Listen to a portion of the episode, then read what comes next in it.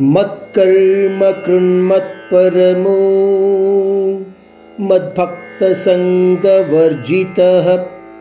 निर्वैर्सर्वभूतेषु यसममेति पांडव यह श्लोक इस अध्याय का आखिरी श्लोक है। इस श्लोक को हम यह मानकर चले कि संपूर्ण भगवत गीता का सारांश इसमें बताया गया। हम समझ सकते हैं कि श्री कृष्ण सभी विषयों सहित नियमबद्ध जीवन विधानों के बारे में इस श्लोक में बता रहे हैं या समझा रहे हैं। श्री कृष्ण क्या कहते हैं अर्जुन से? कहते हैं, सर्वेश्वर समक्ष समर्पण द्वारा निस्वार्थ कर्म करने के लिए कर्म योग विधानों का पालन करो, अर्जुन। सर्वेश्वर को अपने लक्ष्य मानो और भगवत तत्व ज्ञान प्राप्त करने के लिए ज्ञान योग विधानों का पालन करो।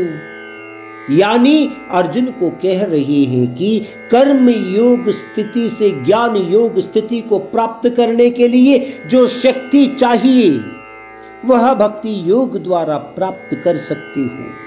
इन विधानों को सही ढंग से और अनुशासित तरीके से करने के लिए सबसे पहले अपने आप को भौतिकवादी इच्छाओं से दूर रखे, अर्जुन।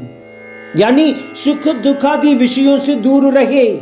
सभी जीव राशियों को, मुख्य रूप से सभी मानवों को एक समान या बिना भेदभाव के देखे। हम लोग यह पहचाने कि यह सभी विषय एक दूसरे से जुड़े हुए हैं।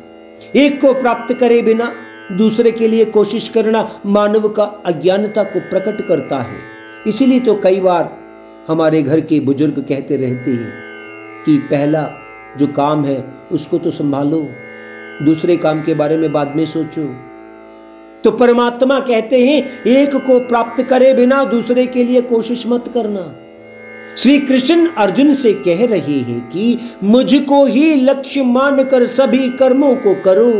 कर्म फलों को मुझे ही समर्पित करो अर्जुन। मुझमें ही अनन्य भक्ति को बनाए रखो। भौतिकवादी विषयों में अनाशक्त रहो। शत्रु भाव के बिना कर्मों को करो अर्जुन। इस प्रकार करने पर निश्चित रूप से मुझे ही प्राप्त होगा।